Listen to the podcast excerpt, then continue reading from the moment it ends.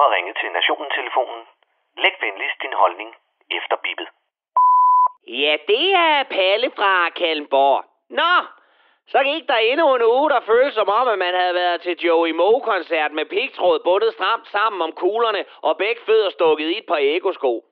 Nu er jeg ikke så bibelstærk, men jeg er ret sikker på, at en del af de ting, som er sket siden sidst, er noget af det, som bliver beskrevet i Johannes åbenbaringen som tegn på apokalypsen.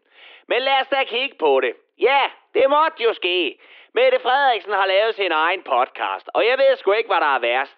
At hun i ramme alvor mener, at hun har tid til at lave en socialdemokratisk udgave af Mørkeland, bare uden de to trunder, der triller ær, der bladrer i kødnovellen til andre menneskers ulykke. Eller at der rent faktisk var så mange mennesker, som gad at lytte til den, at den lå som nummer et over mest lyttede podcast til sidste uge.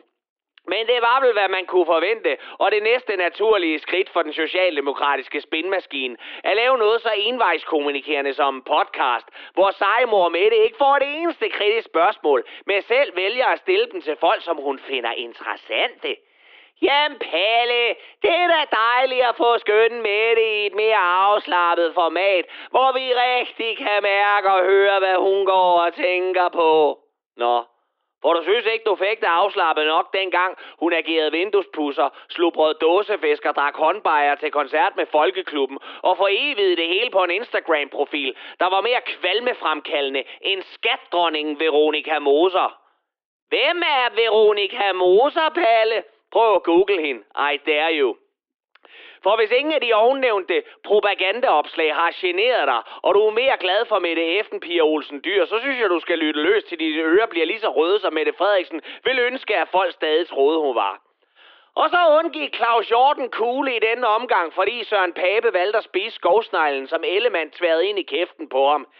Det var sgu lige pludselig som om, at det såkaldt største dyr på savannen lige vågnede for at lege farlig tiramis over for krybskytten fra Viborg.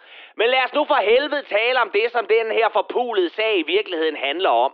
Det er nemlig ikke om Socialdemokraterne er ude på at hænge Jordens gevir op over kaminen, eller om den tidligere forsvarsminister har siddet på tv og blæst højere i sin fløjte end DJ Alligator. Blow my whistle, bitch! Nej, Sagen burde for alle handle om, hvorfor helvede den danske stat siden Poul Nyrup har haft kendskab til, at den fremmede efterretningstjeneste aflyttede, overvåget og tappede information af danskerne, uden at den eneste fucking statsminister, rød som blå, har gjort en skid ved hele misæren.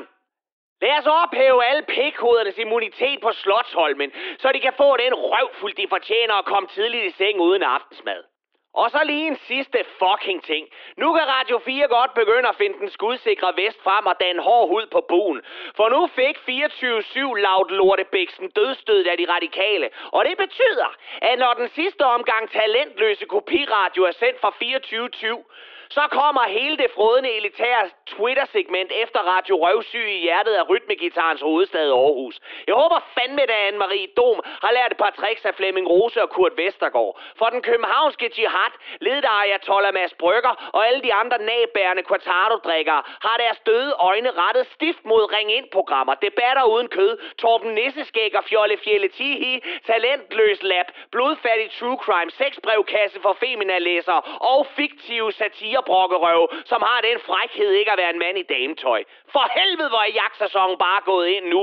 Og det eneste, som kan redde Radio 4 for voksenmobning er, hvis alle Twitter-krigere får en galopperende og muterende udgave af abekopper, som får deres hadske piphansnaller til at falde af. Og det, din klynkende lille pivskid. Det var Palle fra Kalmborg.